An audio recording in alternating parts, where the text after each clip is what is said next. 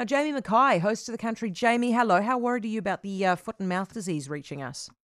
Oh, I am worried. It's lights out for the New Zealand economy if it gets here, but it's worth remembering that only viral fragments have been discovered on a bit of dried pork allegedly in Australia. That in itself won't spread the disease to Australia, but I do worry about people, especially tourists, obviously, Indonesia, Bali, coming back to New Zealand. Mm. To be fair, Biosecurity NZ's done a good job here. They're making everybody go through a, a, a foot bath or a foot mats at the moment to disinfect. But the message is, um, and I had a Australian expert on by the name of Dr. Helen Scott Orr, former Inspector General of Biosecurity for Australia, uh, no less, on the show today. And she was just saying if you're over there, because cows wander around uh, in villages and that sort of thing, just get rid of your footwear or wash it and wash your clothes before you go as well, because it's just not worth entertaining the thought of foot and mouth coming to New Zealand. Incidentally, what she did say, and I found this pleasing, she said uh, that New Zealand had a better dog detection program than Australia, you know, the sniffer dogs at yeah. the airports.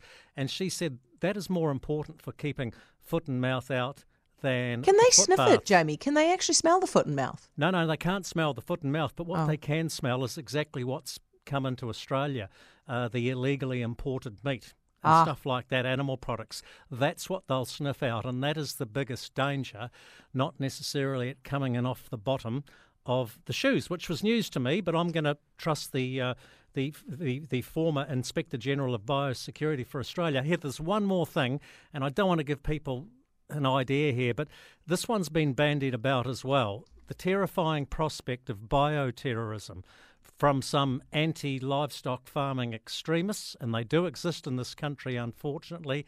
If someone decided this was a way to shut down the New Zealand livestock industry, and I hope I'm not putting ideas into people's heads here, this would be a nightmare. So we've just got to be so vigilant. Yeah, absolutely.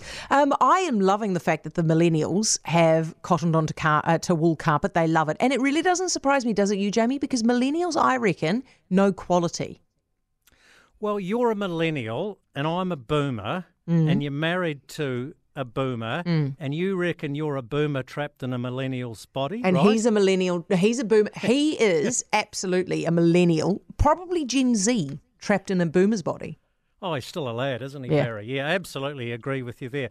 But it's interesting because uh, wool carpet was once a regular fixture in, in Kiwi homes, and this is research coming from Bremworth, a bloke by the name of, uh, well, let me look for his name, Greg Smith, the chief executive of Bremworth, who are really going down the, the wool carpet uh, track, which is wonderful. He's saying that they were once a regular fixture in Kiwi homes, uh, but over the past two decades, flooring synthetic flooring has become much more dominant in the market. And what he's saying is the awareness of wool carpets amongst millennials is growing. They did not grow up with it in their house. And here's, uh, and, and you'll agree with this one as well. Half of those renovating or refurbishing their homes at the moment are now in that millennial age bracket, 26 to 41. You just sneak in, by the mm. way, Heather, by mm. my reckoning. Um, so this is a market segment who's looking for wool uh, for a range of reasons that weren't priorities for generations that preceded them. And yes, the boomers were guilty of kicking wool carpets to touch and getting the synthetics. So who said millennials were useless? I never said that. Go the millennials. Jamie, thank you very much. Jamie Mackay, host of the country.